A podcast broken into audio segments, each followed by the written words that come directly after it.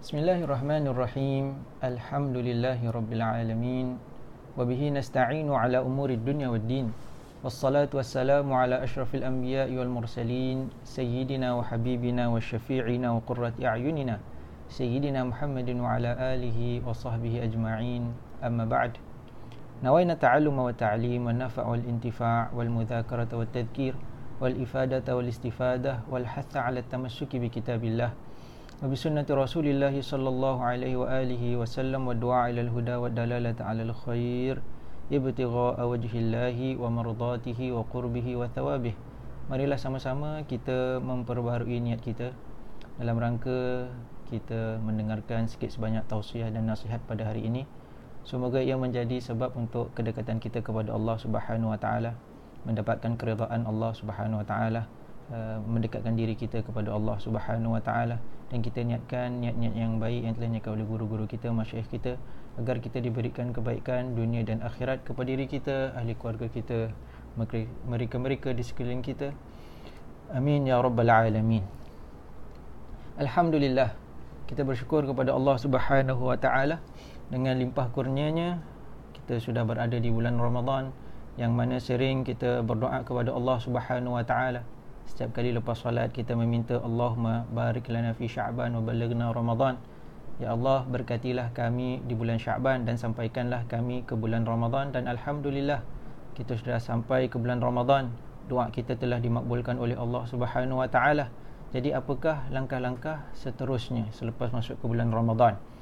InsyaAllah pada kesempatan yang diberikan ini uh, Al-Faqir akan berkongsi kepada uh, yang menonton hari ini uh, tajuk yakni uh, rumah tangga syurga di bulan Ramadan iaitu bagaimana kita menjadikan keluarga kita rumah kita syurga di bulan Ramadan dan seperti mana yang kita ketahui bahawa kebanyakan daripada kita mungkin uh, berada di rumah uh, bekerja di rumah atau anak-anak kita belajar di rumah dan kita tidak digalakkan keluar rumah. Jadi bagaimana kita nak jadikan rumah kita syurga di bulan di bulan Ramadan.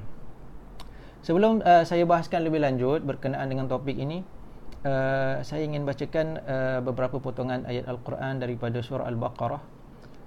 Qala Allah Subhanahu wa taala, "Ya ayyuhalladzina amanu kutiba alaikumus siyamu kama kutiba alal ladzina min qablikum la'allakum tattaqun." Yang bermaksud wahai orang-orang yang beriman telah difardukan kepada kalian berpuasa seperti mana umat-umat yang terdahulu difardukan kepada mereka berpuasa juga. La'allakum tattaqun. Agar kita menjadi orang-orang yang yang bertakwa. Di sini dalam uh, tafsir al-jalalain al-imam uh, al, uh, jal, uh, al, jal, uh, di situ al-imam al-jalal telah menyebutkan bahawa la'allakum tattaqun yakni kamu akan dapat uh, kamu akan bertakwa yakni kamu akan uh, mempunyai kekuatan untuk menjauhkan diri daripada maksiat. Kerana apa? Kerana dengan puasa itu uh, keinginan syahwah kita keinginan uh, nafsu kita itu dapat kita uh, kita kawal. Eh, dapat kita apa kita patahkan atau dapat kita uh, apa uh, salurkan dia kepada perkara yang yang diridai oleh Allah Subhanahu wa taala jadi kalau kita lihat matlamat puasa adalah untuk kita menjadi orang-orang yang ber, bertakwa.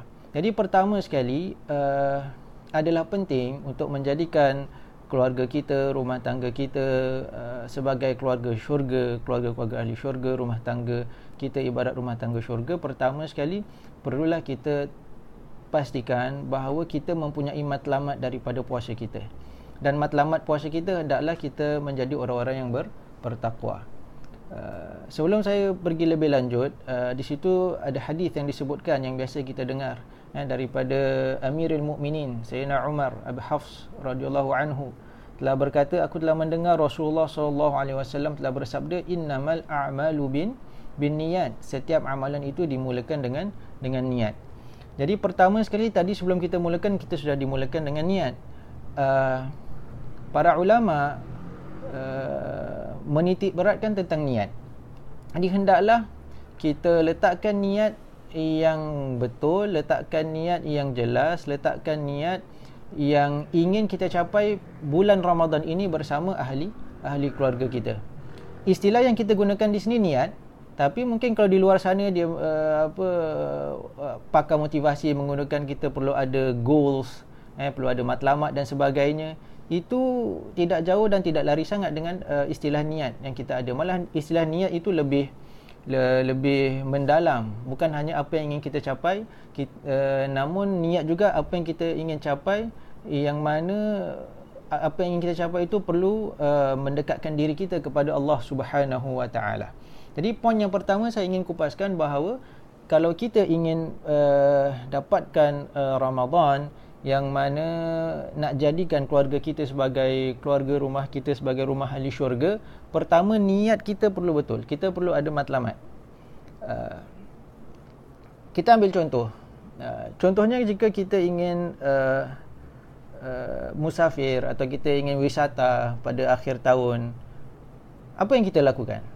Pastinya kita akan lakukan uh, persiapan planning Uh, mungkin kita panggil ahli keluarga kita, orang rumah kita atau anak-anak kita atau mereka yang ter, terkait dengan kita.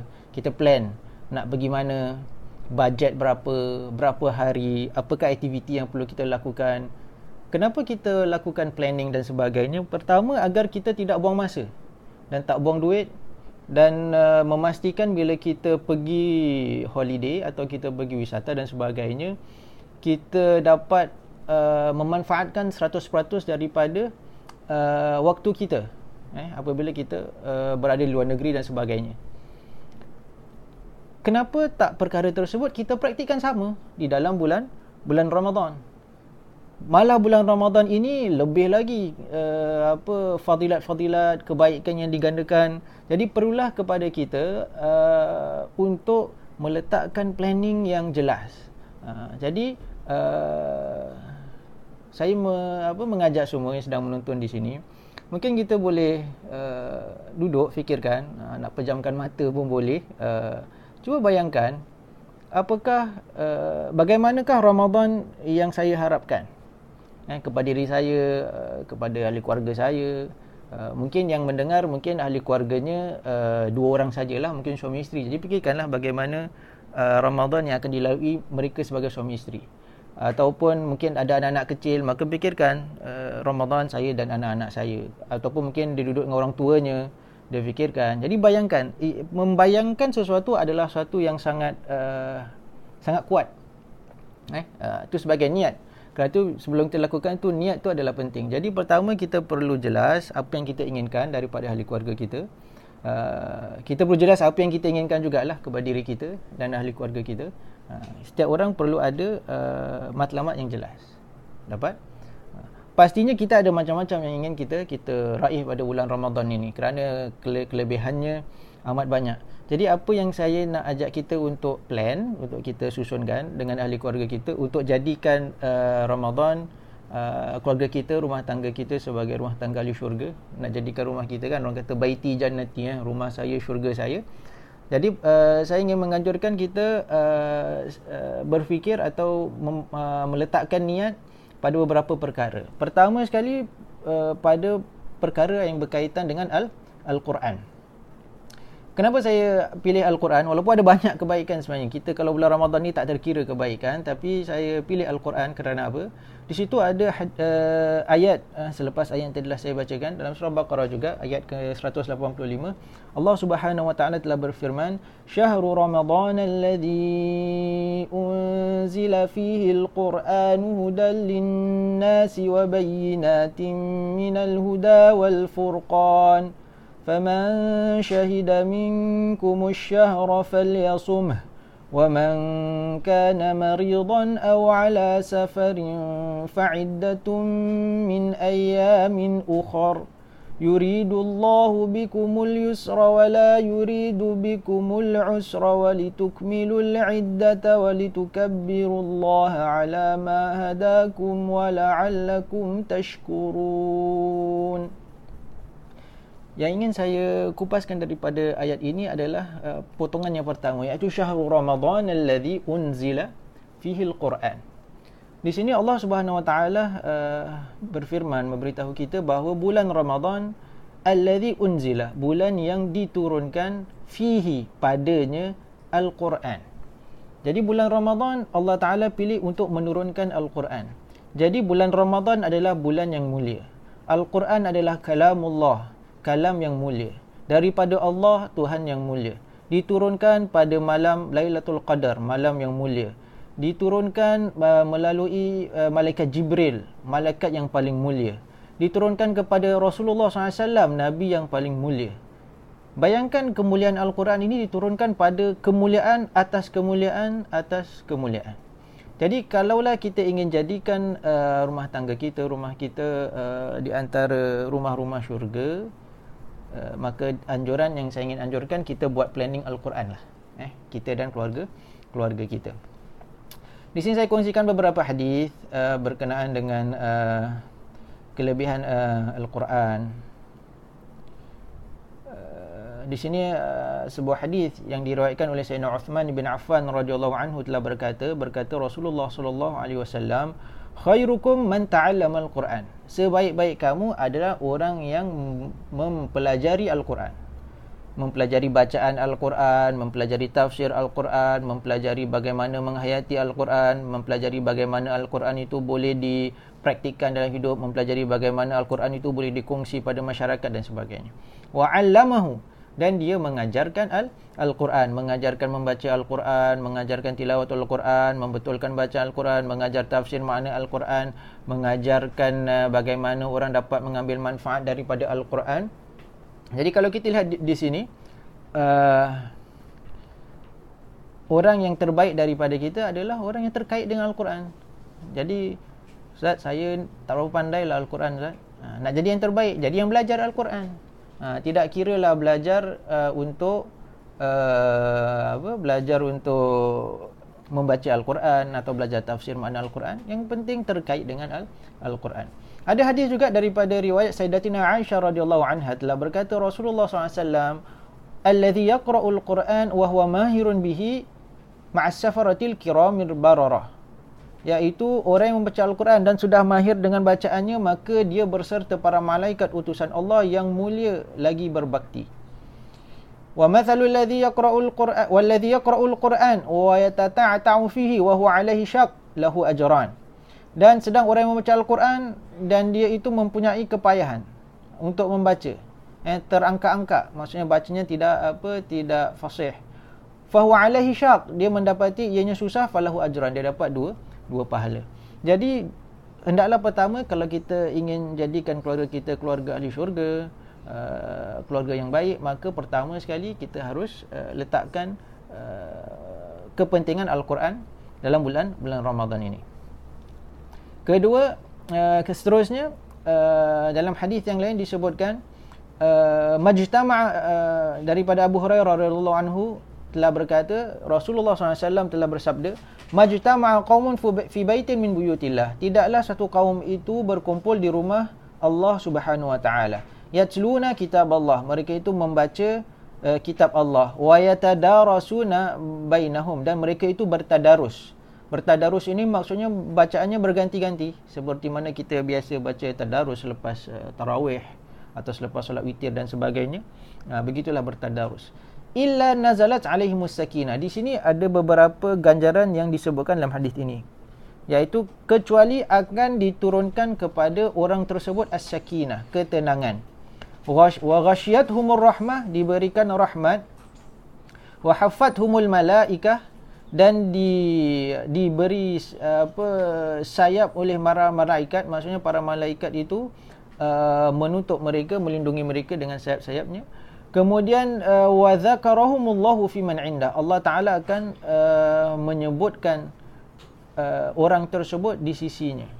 Uh, jadi ada empat kelebihan. Jadi bayangkan Al-Quran ini jika kita ingin uh, keluarga kita ini keluarga yang sakinah, tenang, yang diberikan rahmat, yang diberikan uh, uh, perlindungan para malaikat dan Allah Subhanahu Wa Taala menyebutkan orang tersebut uh, di sisinya maka ini adalah satu kelebihan yang besar.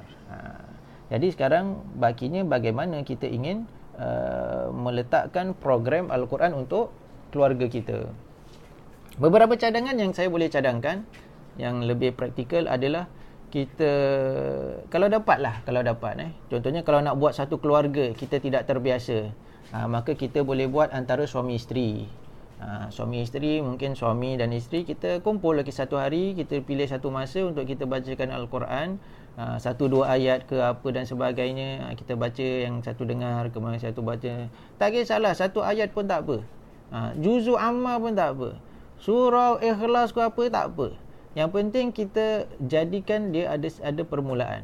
Kemudian kalau dengan ahli keluarga kita ada anak kecil boleh masukkan mereka ha, baca sama-sama. Ha, kau yang dah boleh baca dan sebagainya.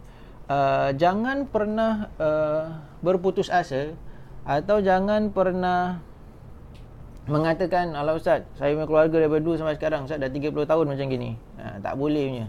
Jadi jangan pernah putus asa kerana Allah Taala hidayah Allah Taala itu kita tak tahu bila bagaimana dan sebagainya. Usahakan ha, usahakan mungkin mula dengan kecil dua orang tiga orang kemudian usaha itu ha, ha, cari waktu ha, Quran ini perlu kita letakkan waktu lah kalau kita boleh letakkan waktu untuk hiburan kita ha, kita nak tengok apalah ha, siri-siri yang kita nak tengok apa dalam TV dan sebagainya kita boleh letak waktu.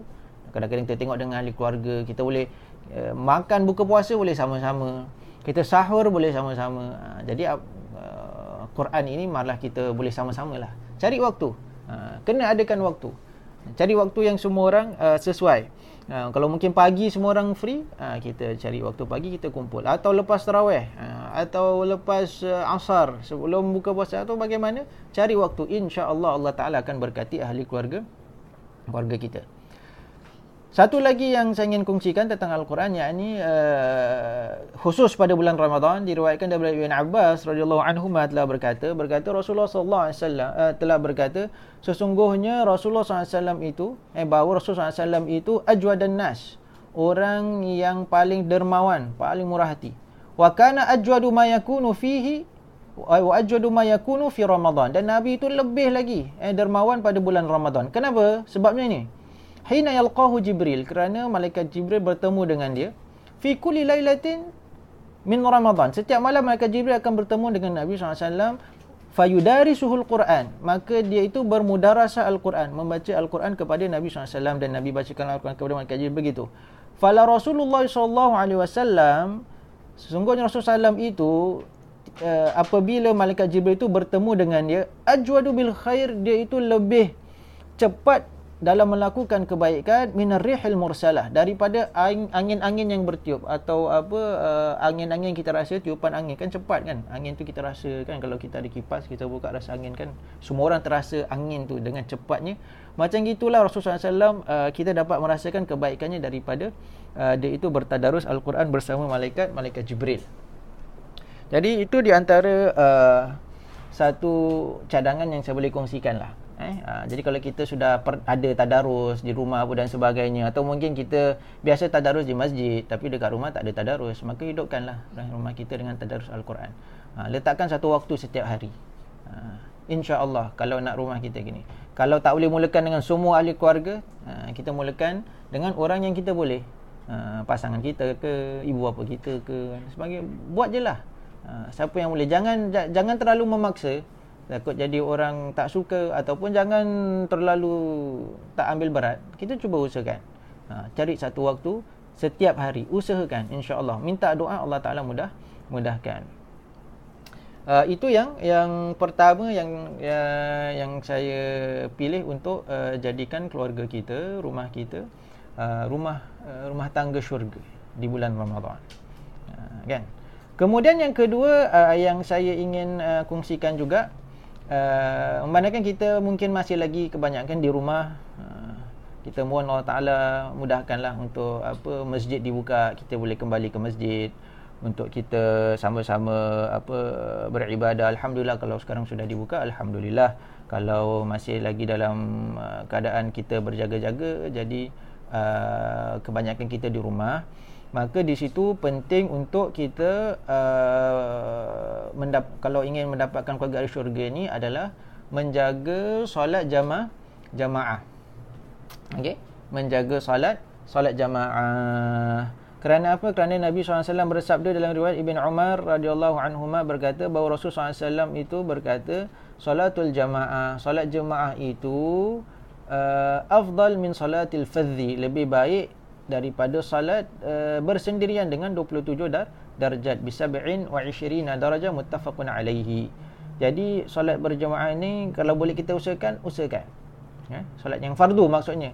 Kerana apa? Kerana kalau perkara yang sunat dilakukan pada bulan Ramadan itu ibarat uh, 80 fardu. Uh, ganjarannya kita lakukan di luar luar Ramadan. Jadi kerana contohnya kalau solat zuhur ayahnya solat zuhur, ibunya solat zuhur, anak-anak solat zuhur.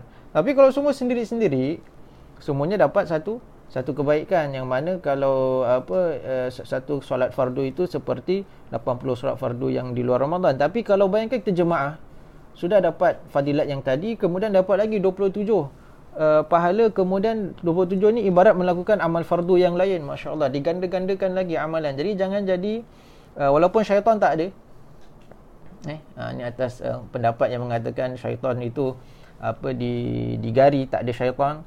Ha, jadi kalau tak ada syaitan tapi kita tetap malas nak lakukan jemaah ni kena fikir-fikir balik lah. Ini syaitannya yang mana ni? Ha, jadi kita fikir-fikir balik lah eh. Ha, jadi tuan-tuan dia begitu. Jadi usahakan untuk solat jemaah. Uh, paling kurang jemaah dua orang. Ha, kalau tak boleh satu rumah semua tak cooperate dan sebagainya dua orang lah. Jadi orang yang kita boleh solat jemaah. Ha, siapalah? Ha, mungkin pasangan kita ke anak kita ke kalau rumah kita dengan orang tua kita ke dan sebagainya dengan siapa kita usahakan solat je jemaah daripada situlah akan datang uh, kesatuan hati eh, daripada uh, ahli keluarga. Uh, kemudian uh, uh, dalam hadis yang lain disebutkan eh, man qama uh, daripada Abi Hurairah radhiyallahu anhu telah berkata bahawa Rasulullah sallallahu alaihi wasallam telah bersabda man qama ramadhana barang siapa yang mendirikan uh, atau menghidupkan uh, malam-malam bulan Ramadan imanan wahtisaban dengan keadaan dia itu beriman dan mengharapkan ridha Allah Subhanahu wa taala dan ganjaran Allah Subhanahu wa taala ghafara lahu ma taqaddama min dhanbi Allah taala akan atau dosanya akan diampunkan uh, dosa-dosa yang telah lalu. Muttafaqun alaihi jadi di sini para ulama mengatakan menghidupkan uh, malam-malam Ramadan, solat malam di bulan Ramadan adalah solat apa? Uh, Imam Nawawi meletakkan hadis ini dalam bab solat tarawih. Solat tara tarawih. Uh, ini satu yang apa? Satu hadiah yang uh, yang besarlah. Uh, jangan lihat solat tarawih itu satu beban. Walaupun memang mungkin berat, hatta kalau tak nak solat 20 nak solat 8 pun orang kadang rasa penat, rasa berat. Tapi jangan kita lihatnya sebagai beban kita lihatnya sebagai satu anugerah. Ha, kalau kita tak mampu tu kelemahan kita lah. Tapi kerana mentaliti tu penting. Cara kita lihat tu penting. Kalau kita lihat ada beban dia jadi beban. Ha, kan? Ha, begitu. Jadi cuba kita lihat uh, tarawih ni Masya Allah 20 rakaat. Masya Allah ini satu anugerah yang Allah SWT berikan kepada kita. Kalau kita lakukan dengan betul-betul keimanan. Mengharapkan rida Allah.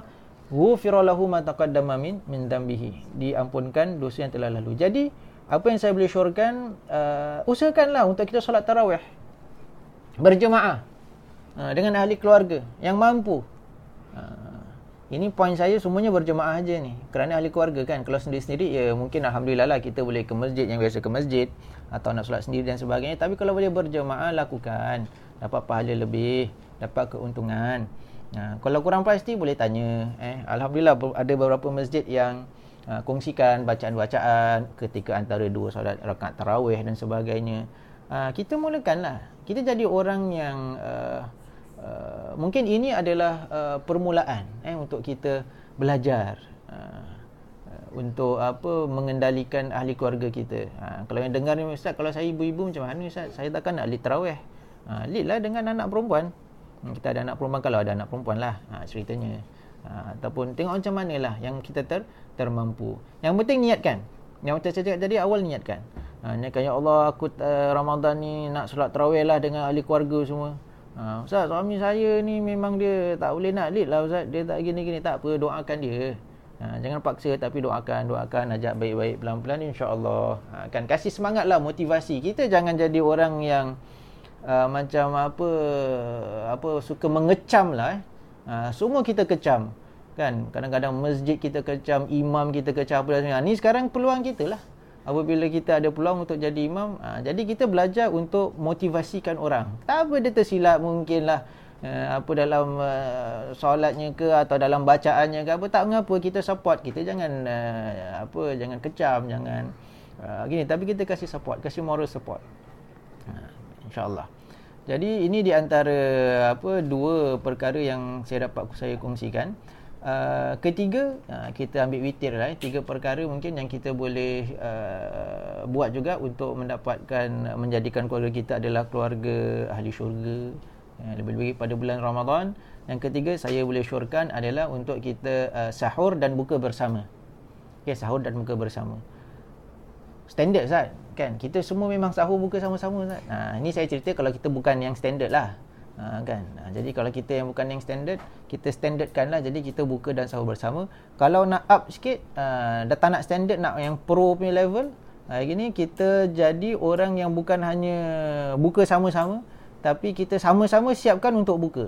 Sama-sama siapkan untuk sahur. Memang betul lah. Ha, saya cakap pun saya pun kadang-kadang pun ha, tak begitu juga. Ha, tapi kita usahakan tanamkan niat ha, kan daripada selalu yang siapkan sahur kan mungkin uh, orang rumah kita atau ibu kita uh, atau siapa-siapalah kan. Uh, jadi uh, kita usahakan untuk sama-sama lah support uh, support antara satu dan dan yang lain. Uh, orang yang memberi makan kepada orang yang berbuka puasa itu uh, dia dapat pahala. Yang uh, pahala memberi makan kepada orang berbuka puasa. Uh, boleh difahami juga orang yang membantu untuk menyiapkan uh, makanan berbuka puasa ini dia sama-sama lah memberi makan. Walaupun dia mungkin tak memberi makan secara direct tapi dia menyiapkan makanan yang mana makanan itu nanti akan dimakan untuk orang yang berbuka puasa. Jadi adalah baik untuk kita bagi-bagikan agi-agikan tugasan untuk uh, berbuka puasa ni. Uh, jadi jangan satu orang tukang masak tukang siap tukang apa. Jadi kalau uh, perkara ni dibagi-bagi dia, dia ringan Ha, contohnya ya, yang tukang masak maknya, tukang kemas anaknya, yang tukang siapkan, tukang bersihkan apa dan sebagainya kita bagi-bagikan tugasan. Jadi apabila tugasan tu diberikan, uh, jadi tak memberatkan satu orang. Uh, pasal maknya pun nak juga baca Quran, maknya pun juga nak amalkan apa doa-doa bulan Ramadan, uh, ada masa untuk dirinya kalau dirinya hanya nak siapkan makan sahur, buka apa dan sebagainya. Uh, begitulah. Jadi kita jadi apa keluarga yang bantu mem- membantu. Ha, usahakanlah sedaya upaya yang, yang boleh. Ha, kalau yang dengar di sini mungkin bapa-bapa, suami-suami, ya, cubalah usaha untuk kita bantu ha, orang rumah kita dalam menyiapkan uh, juadah buka puasa, ha, kemas ha, dan sebagainya. Ha, dan sambil-sambil bila kita uh, buka puasa ni, ha, banyakkan doa lah. Ha, doa untuk ahli keluarga kita, doakan untuk ibu bapa kita, doakan untuk anak-anak kita. Ha, kita cuba untuk kurangkan komplain lah. Ha, okay? Ha, ni sudah Allah Ta'ala hantar kita beberapa peringatan kan ha, Penyakit dan sebagainya. Dan, Jangan tambah komplain lagi. Ha, Jadi kita tambah apa? Tambah doa Ya Allah ha, Mungkin tahun ni tak dapat berbuka Dengan apa dengan keluarga apa dan sebagainya Dengan mak kita ke Atau dengan anak kita ke Atau dengan pakcik makcik Saudara mara, datuk nenek dan sebagainya. Ha, Doakan untuk mereka Sambil-sambil buka Ya Allah ha, Letakkanlah kegembiraan Kepada apa hati-hati mereka Ketenangan. Ha, Semoga uh, semuanya diberikan kebaikan daripada apa yang yang berlaku sekarang ini. Jadi alhamdulillah itulah sikit sebanyak yang saya dapat kongsikan eh, berkenaan dengan tajuk kita pada hari ini iaitu rumah tangga syurga yang mana rumah tangga syurga ini uh, pertama sekali yang saya ajak adalah untuk kita berfikir eh, kita betulkan niat kita kita letakkan matlamat kita kita letakkan uh, apa target kita apa yang ingin kita capai bulan Ramadan ni dengan keluarga kita Contohnya kalau Al-Quran uh, Bila kita nak baca sama-sama Berapa banyak Nak khatam Nak baca Zul Amma Nak cuba khatam Zul Amma Atau sebagainya Tak apa Tak ada matlamat yang kecil Tapi biar matlamatnya jelas. Tak ada matlamat yang kecil Tapi biar matlamatnya jelas. Ha, Jadi kalau kita nak khatam Zul Amma Okey Jelas. Macam mana nak bagikan Zul Amma dalam 30 hari? Pada waktu bila nak baca dengan anak kita? Ha, Bagi-bagikan ha, Susunkan.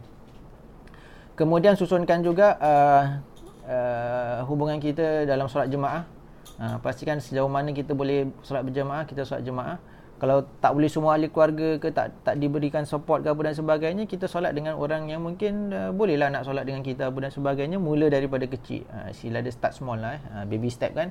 Uh, insyaallah nanti pelan-pelan doa dan sebagainya Allah Taala akan buka hati-hati ahli keluarga kita kita solat jemaah ramai-ramai. Ya, begitu. Jadi jangan buka puasa ramai-ramai masya-Allah lepas tu solat maghrib sendiri-sendiri Gimana makan boleh ramai-ramai tapi waktu solat sendiri-sendiri. Ha, jadi kalau boleh buka puasa ramai-ramai maknanya solat pun ramai ramai-ramai. Ha, begitu. Kemudian uh, yang tadi yang saya sebutkan adalah uh, apa uh, solat tarawih. Ha, solat tarawih, solat witir berjemaah.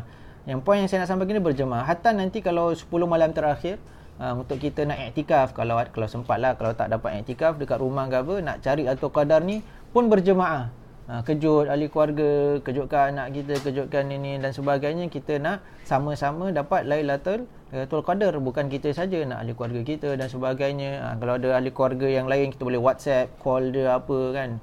Nanti pukul 3 pagi jangan lupa call aku eh. Ha, kan ha, ingatkan aku ha, gini ha. Contohlah jadi kita sama-sama ingat me, mengingatkan. Wallahu taala a'lam bis bisawab. Jadi inilah uh, sedikit sebanyak yang dapat saya kongsikan. Uh, semoga Allah Ta'ala berikan kita taufik dan hidayahnya. Semoga Allah Ta'ala mudahkan segala urusan kita. Uh, Kita uh, rehatkan uh, dengan doa uh, khatamul majlis. Bismillahirrahmanirrahim. Ya Rabbana a'tarafna bi annana qatarafna wa annana asrafna ala alayna tauba taghsil li kulli hawba واستر لنا العورات وآمن الروعات.